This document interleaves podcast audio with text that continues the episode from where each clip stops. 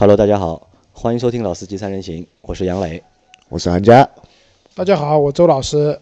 呃，今天是星期一，然后这期节目是我们现在录，等会儿就要放的，因为上周大家事情比较多，没有准备这个星期的节目。嗯。然后今天我和大家聊什么呢？聊一聊我在一个多月前买的吧，宝骏七三是一个多月前还是两个多月前买的？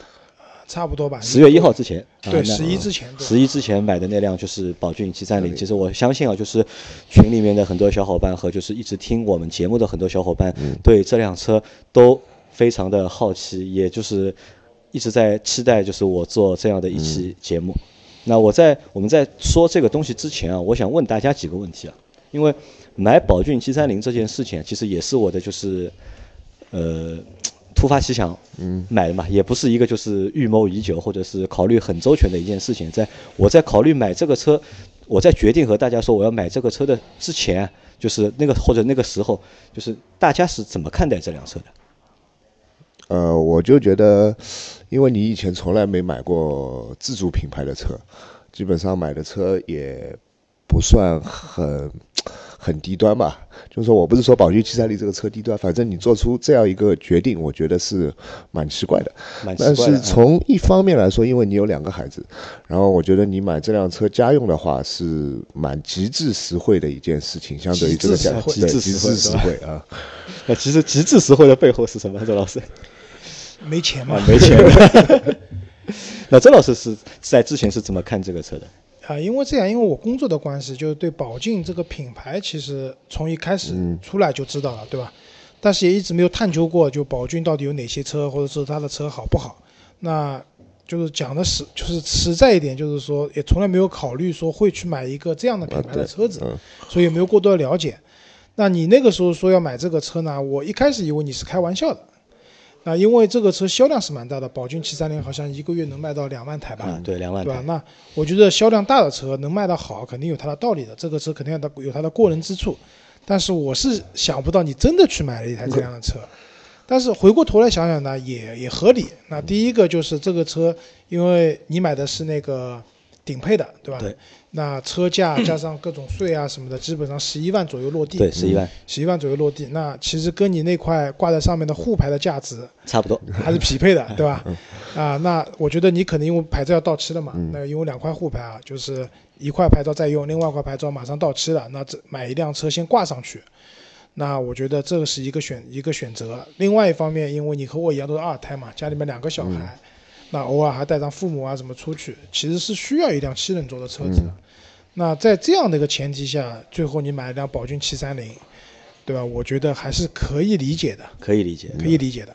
那就是就像韩佳之前说的，就是因为我之前这的宝骏七三零的确是我的第一辆就是自主品牌车，自主品牌的车，因为我是第一次买就是自主品牌车，因为我之前的都是合资品牌或者是进口的吧。然后买这个车，很多小伙伴都都用两个字来形容我嘛，就是勇气，嗯对吧？的确就是在。当初考虑买这辆车，后来就是拉着周老师啊，拉着我老婆去看这台车，就是我觉得的确是需要一点勇气的。因为我记得我第一次带我老婆去看这台车的时候，就是我老婆看了一下这个车，她连坐都不想坐上去，就当场就拒绝了嘛。他说怎么可能去买一个这样的一个车？因为当时可能也是去的地方不好，因为我去了一家就是那种二级经销商店嘛，看上去乱糟糟的，然后很多就很多小破车都挤在一起。然后他可能给他留下的一个印象不太好。那直到第二次我硬着拖他去就是 4S 店去做了一次试乘的试驾，那他因为第一次他没有上去嘛，第二次他上去了之后，哎，他觉得哎这个车好像空间还蛮大的。然后我儿子坐在上面觉得也蛮舒服的。然后开了一圈，他也开了一圈啊，觉得那个车没有想象中那么 糟糕，就没有想象中那么糟糕嘛。因为可能很多时候是这样，我觉得我们在不了解一个车的。一个东西的一个前提啊，或者在不了解这个东西之前啊，可能对这个车有有各种各样的一个想法，可能是你觉得它不好的，就可能把它想得非常糟糕，然后把它想得好的，那会会把它想得特别好。嗯，当我们真的去实地去了解了、去开了、用了之后，那可能又是有一个就是新的认识在这个里面。其实讲到这里啊，我想到个问题，其实这辆车不单单是你的第一辆自主品牌车。其实它有很多第一，对吧？啊，对的，第一辆七人座的车，对，第一辆七人座，对吧嗯？应该也是第一辆自然吸气的车对，第一辆自然吸气，第一辆 AMT 变速箱啊，不对，啊不好意思，你的那个 AMT 不是啊，AMT 因为你之前的那个叫什么那个 Smart Smart 也是 AMT 对吧？那至少七人座是第一次，第一次，对，第？一次自然吸气也是自然。吸气也是第一次，那我觉得，其实你买这辆车里面还有一部分的成分是尝鲜。哎，尝鲜，对，为什么这样讲？因为我也买过自主品牌的车子，对吧？比亚迪秦，对吧？说过好多次了。当时我买这辆车也是你陪我去看的车，对，嗯，我试驾完了以后，十分钟就把车买好了，嗯，对吧？那当时我买这辆车，其实跟你也蛮像的，就是一个是价格十五万，不贵，能承受，就基本上一次性付款付掉了。那第二方面的话，我觉得，嗯、这个车因为当时电动的，然后它还可以遥控，各方面的功能都是我以前没有接触过或者尝试过的，所以我也想买辆这个车去尝鲜。那我觉得这宝骏七三零对你来说也有这方面的一层含义在。啊，对的，其实我觉得主要两个原因嘛，买宝骏七三零就是啊三个原因。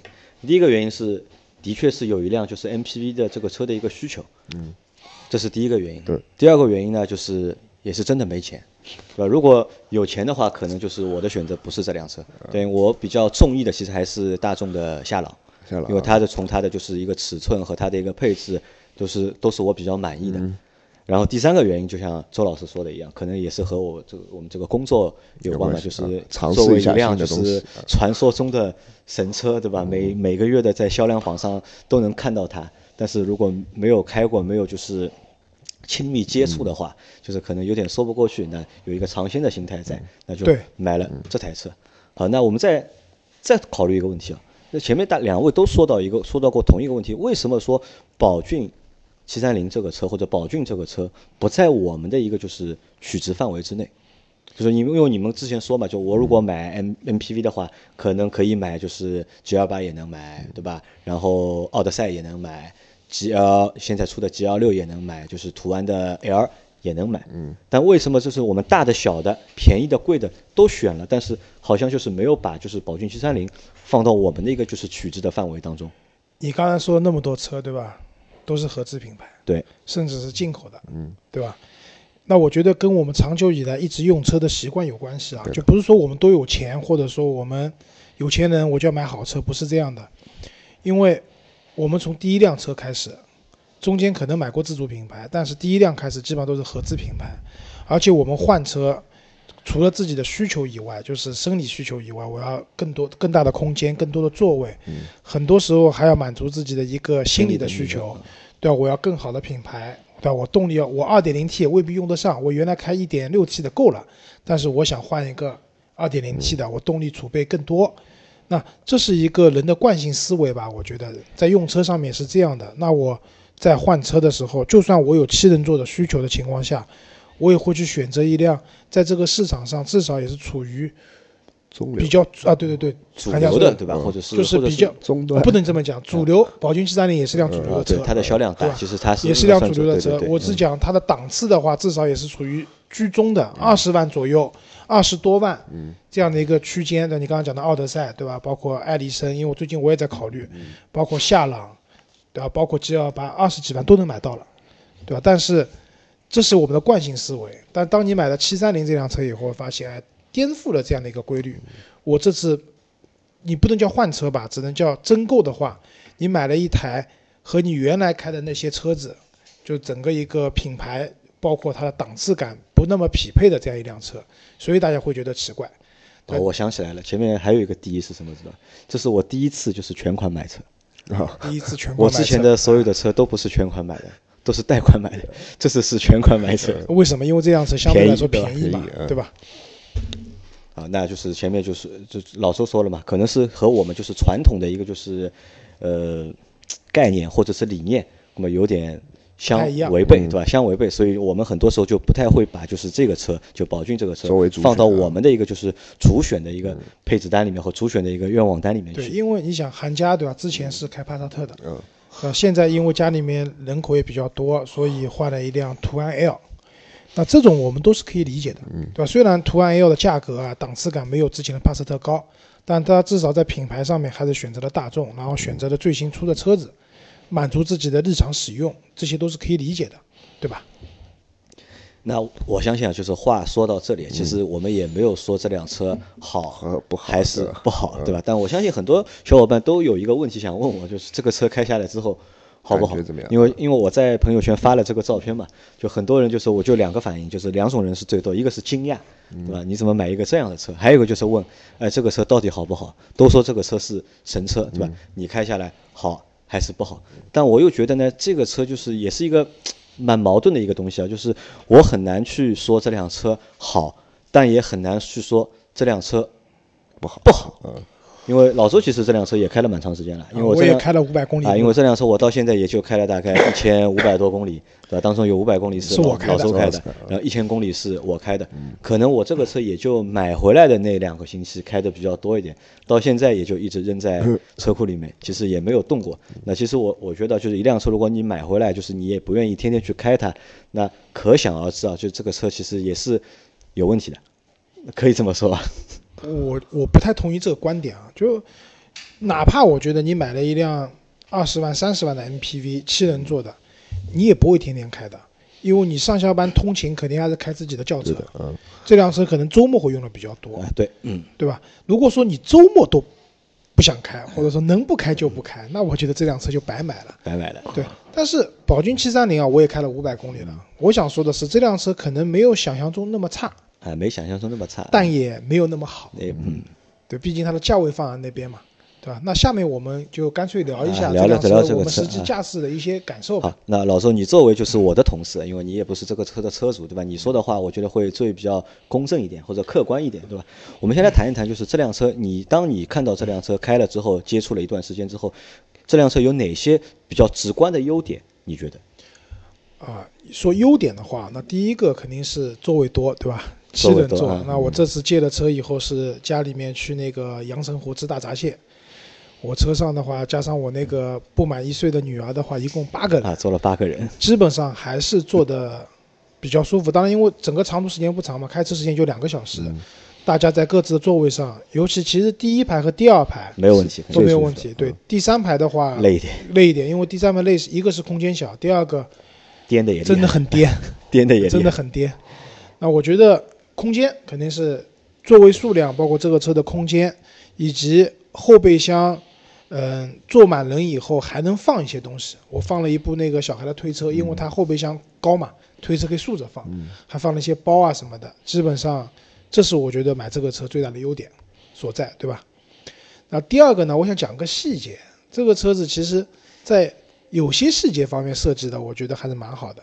打个比方讲，这辆车，因为有的时候我们上车挪车是不系安全带的，就稍微挪动一下，啊，对的，哎，对这个我也发现了，但其实这样也不安全，因为你挪车的时候也是可能发生事故的，对吧？好，我们这辆宝骏七三零在不系安全带的情况下，油门踩下去没有反应，车子是不动的，哦，它会提醒你系安全带。嗯但是我做了一个实验，我把安全带系上，再撤拿掉就没用了，嗯就不行了。它一定要就是车刚启动的时候，对它这个程序是有用的，有的啊，对，但我觉得不管怎么样讲，这是一个比较领先的一种安全的理念吧对的，。在其他车上好像希望你们在任意时间里面都系上安全带。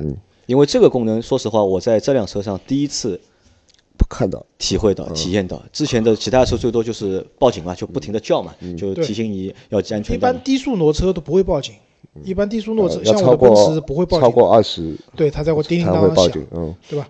那还有一个这个车上的 USB 的那个充电口，够多对吧？好多，我大概数了一下，好像四个吧。呃，我算一下，好像不止四个，因为前面有两个，后面有啊四个，应该四个，前面有两四个 USB 的当中一个，后面一个。五伏一安培的那个充电口。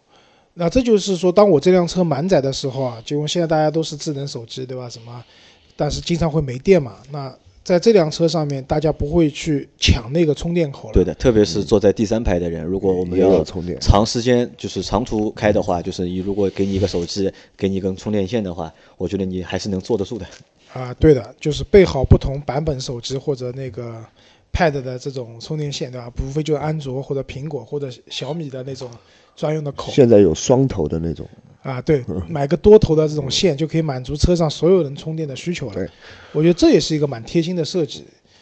嗯，还有其还有他觉得有方面的觉得有，优点的地方有吗？这个我一时也想不出来了。一时想不出来，那我来说一下，就是我开了这辆车，我觉得就是它的优点，就像前面老周说的，空间，对吧？空间其实是 OK 的，对吧？空间没问题。然后就是我觉得它的那个座位啊，就虽然说它那个座位是人造革的，但是上面也打了孔，但是它这个座位就是是。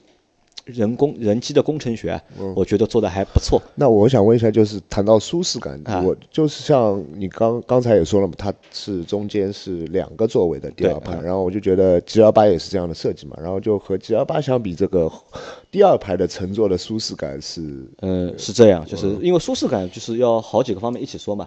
我可以这样说，在静态的情况下面，就静态车不动的情况下面，舒适感。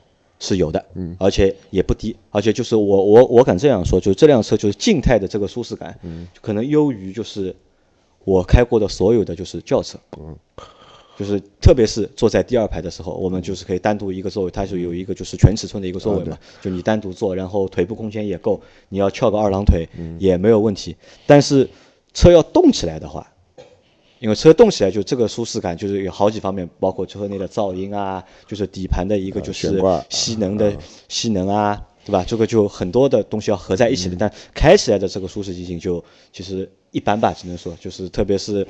这个底盘其实我觉得还不不怎么样，我觉得这个底盘。开起来的话，第一排的舒适感优于第二排，第二排优于第三排。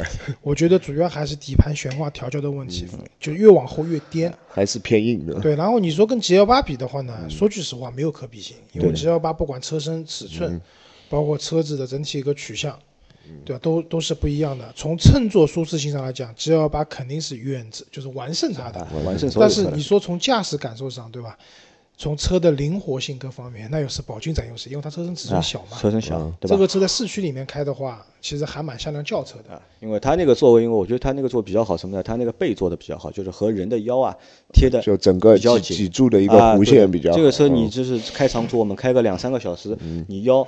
不会觉得酸，不会觉得吃力啊，对，但是脚蛮累的，脚脚蛮累，的吧？因为我可能我们因为我们习惯了用那个就是踏板的油门，它那个悬吊的那个悬吊的那个油门就可能会有点累。那这是一个，还有一个什么呢？就我觉得这辆车一个还还有一个优点呢，就是看上去这辆车很大，但其实它的操作起来还蛮简单的，我觉得啊，对对吧？仪表台上面的按钮也比较少，就是可以按的键也比较少，就是操作起来我觉得蛮简单。这个车比较好上手。就不像很多车，我们就是上了之后啊，就是要先研究个。研究个十分钟、五分钟才能开，这个车我觉得就比较简单。这点呢，就像什么，就像大众一样，因为大众的所有车就是上手简单，这样一个样子，就比较简单，开起来也比较方便。就是操控啊，就不管你是空调啊，还是灯啊，就是雨刮啊，一些就是各种各功能，就是使用起来比较方便。然后我也蛮喜欢它那个就是仿那个奔驰的那个就空调的那个按键。它那个空调那那排按键其实就是仿仿这个奔驰的嘛，就和你车上那个其实是啊有点一样的，对对吧？然后它的就是内饰也比较简洁，就是看上去就是很干净，就是虽然说好看谈不上，但是呢绝对就是不难看。因为我们可能在我的印象里面就很多就是自主品牌，特别是这种就是面包车或者是这种 MPV，这个内饰啊做的都比较。污一点或者乱七八糟，但这个车的内饰我觉得蛮干净的。那在工艺上是不是有呃组装工艺上会工艺上是这样，接缝啊，工艺上是这样，就是工艺上是怎么样的，也是和我前面那个驾乘是一样的。静态看，嗯，OK，都 OK，但是不能摸。嗯，你一摸的话，对吧？就是这种就是廉价的这种塑料感，就马上就反馈到你手上了，就而且开起来还会有嘎吱嘎吱的声音，这个有震动的。会有，因为就是塑料件比较多嘛，就是它就是软软软式的东西比较少，塑料件比较比较多，所以就有一定的就是异响。那还有一个什么呢？就我觉得比较直观的一个优点就是配置啊，嗯，相对来说比较丰富，对吧？这个车你想有电子驻车，嗯，然后也有就是 Auto Hold 的功能，都有，对吧？这个功能我在我其他之前几辆车上面都没有嘛，它有。然后就像老周前面说的，就是。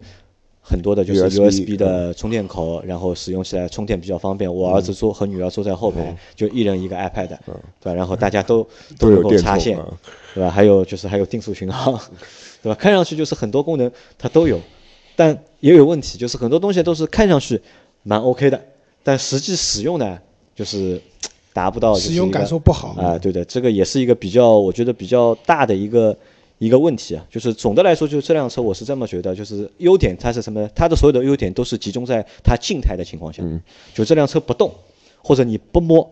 不使用，对，只看或者你只坐的情况下，哎，这辆车我觉得还不错。从就是，呃，如果把它只当做一辆十万块钱的就是车来看的话，我觉得这辆车可以就达到一个就是十五万或者甚至是十七八万的这个水平。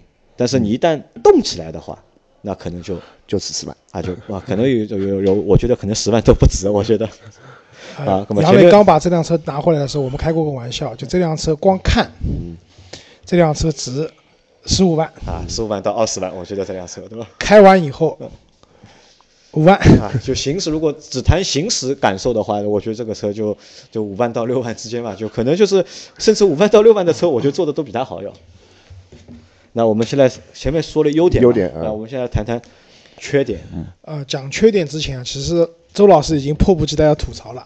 但是我这里先声明，我们不是说这辆车很不好，我们去讲它特别不好，而是希望说告诉大家，当你去买了这样一个价位的一个自主品牌车型的时候，需要忍受哪些东西的？不，我的觉我的意思是你既然它确实有优点的，不然不会有那么大的销量，同时也要宽容它一些可能不是特别好的点。那我先来讲了啊，好，你来。是这样，就这辆车上面有很多配置呢，确实很多，但是这些配置它的实用度，嗯，不够。打个比方讲，定速巡航。嗯，定速巡航最大的目的是，当你在一些路况非常好的高速公路啊，或者一些封闭式的道路，你可以把让你的脚可以省力，不用一直踩着油门，对吧？不用去踩刹车，可以前行。但这辆车定速巡航是不带刹车功能的。那什么意思？我经那个那天开车回奉贤，我要经过新就是上海新开通的那个红梅路隧道，红梅路隧道里面限速是六十公里。然后有区间测速，所以是不能超速的。那我原来开我自己的车的话，我就定六十，然后就开过去就好了。但是这辆车它的定速巡航不带刹车嘛，因为隧道是先下坡再上坡这样过程。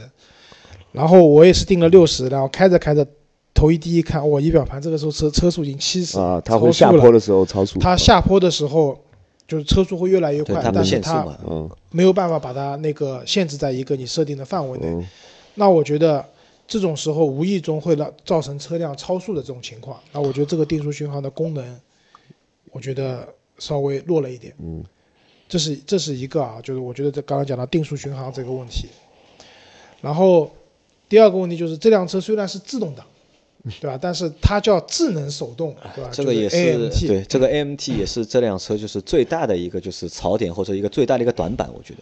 对，然后我开下来呢是这样，就是这个 AMT 呢不适合心比较急的人开，就是你如果你油门稍微踩大一点，这个车子会在差不多三千转左右换挡。换挡的时候会那个。这个时候其实车的动力还可以，就动力还可以，但是它一档一档升档的时候，这个动力的损失和那个车子会感觉往下一沉。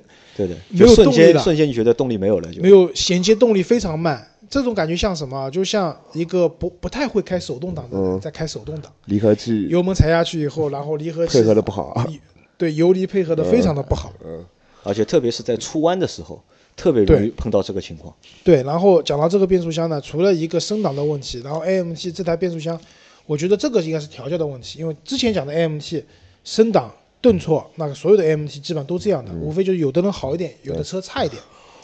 但是这辆车还有个调教方面，就是它不太愿意降档。啊。我我开车在爬中环的那个坡的时候，转速已经掉到一千转了，它还在那个档它不愿意降档，然后你就可以感觉到整个发动机在抖动，然后车子在怎么讲，就是很慢慢的挪行上去，然后你把油门踩得很深了，它还是不降档。嗯。一定要把油门可能要踩到底，它才会去降。但是，一旦踩到底呢，它的这个时候转速会攀升的非常高。嗯，所以这个时候我会用那个手动模式啊，去强制降档，去用手动模式去降档，这样的话会比较比较好一点。而啊，讲到手动模式的话，这里要表扬一下，其实这辆车的手动模式开的情况，对吧？它的顿挫感各方面好很多。嗯。所以买这个车的话，如果你不嫌麻烦的话，也可以切换到手动。切换到手动。其实这辆车我们建议还是就是会开手动挡的用户去买这个车还是蛮好的，我觉得。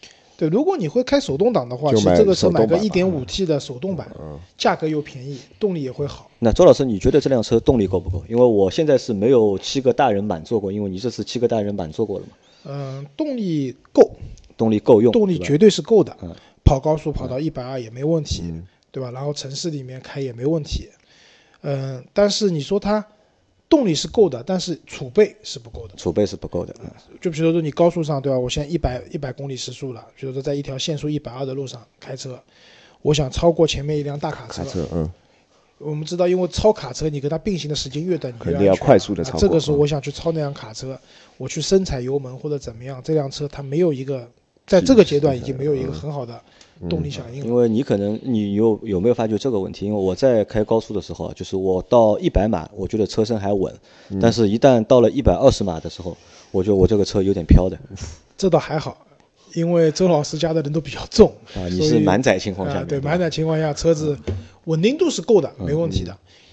然后，因为我在出去的时候也经过一些有横风的桥面啊什么的，车的稳定度这方面我觉得没有问题。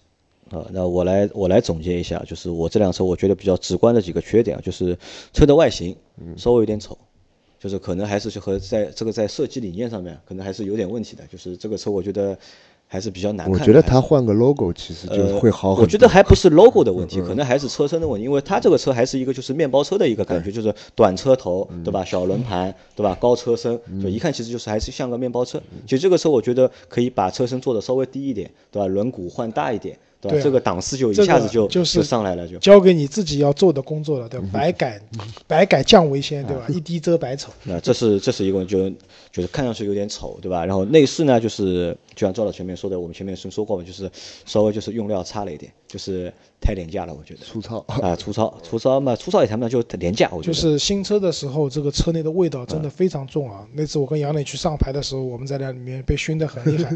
但这里要给老倪做个广告啊，就是啊，老倪给了我一个就是车内空气治理的一个东西，我放了大概两个星期，对吧？现在车里面就一点味对，这是道都没有了。我开的，放了两个星期，我这次开出去，我老婆还说这个车里面空气挺清新的，没有你说的那么那么的味道重。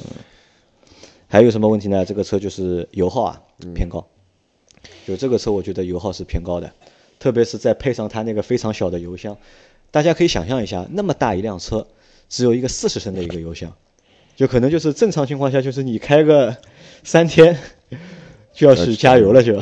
呃，这样的这辆车，像我这次市区包括跑高速各方面综合路况跑下来，差不多要将近十个油。啊，也就是说，一箱油能跑四百公里，但你也不可能把油箱开空了去加，嗯，所以三百五十公里左右你可能要去加油了，这个距离是稍微短了是短了一点。就这个就是我觉得也是一个问题啊，因为特别是这种车如果要跑长途啊，或者要拉货啊，对吧？这个油耗的问题和油箱大小问题，就是这个续航其实是有一个问题在里面的，对吧？还有什么问题呢？还有一个就是发现没有，就是这辆车的内饰啊，就是内饰的颜色，就是座位的颜色和就是里面内饰布的颜色，就是蛮土的，我觉得。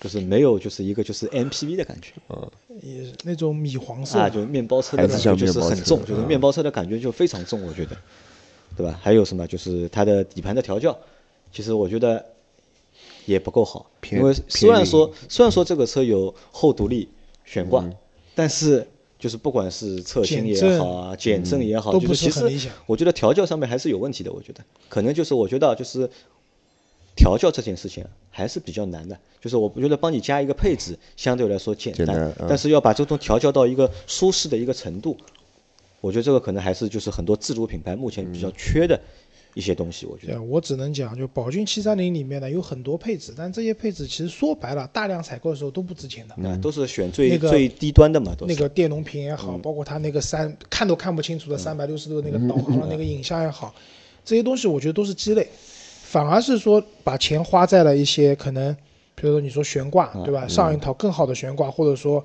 多花点钱去做前期的调教，让这辆车的驾乘舒适感进一步的提升，反而是更有效的，对吧？然后比如说之前杨磊也说过，这辆车没有电尾门，因为这车后后边打开以后，像我身高高没问题，但杨磊身高稍微矮一点的话，就关起来很难。但电尾门其实成本蛮高的，它有其实也电机，其实也不贵啊，这个东西改一下也就两千块钱啊。你外面改两千块，如果厂家如果成批生产的话，我觉得这个成本可能还要再低嘛，啊对吧？所以总而言之，我觉得就宝骏七三零这个车子的话，优点是很明显的，缺点也挺明显的。但是你要去买这辆车，你要看自己能不能满足你的一个用途、一个需求，对吧？并且要能包容它的那些缺点，那你就能买这辆车。啊好，那我们这期节目就先到这里，然后大家下次再见。啊，再见，再见。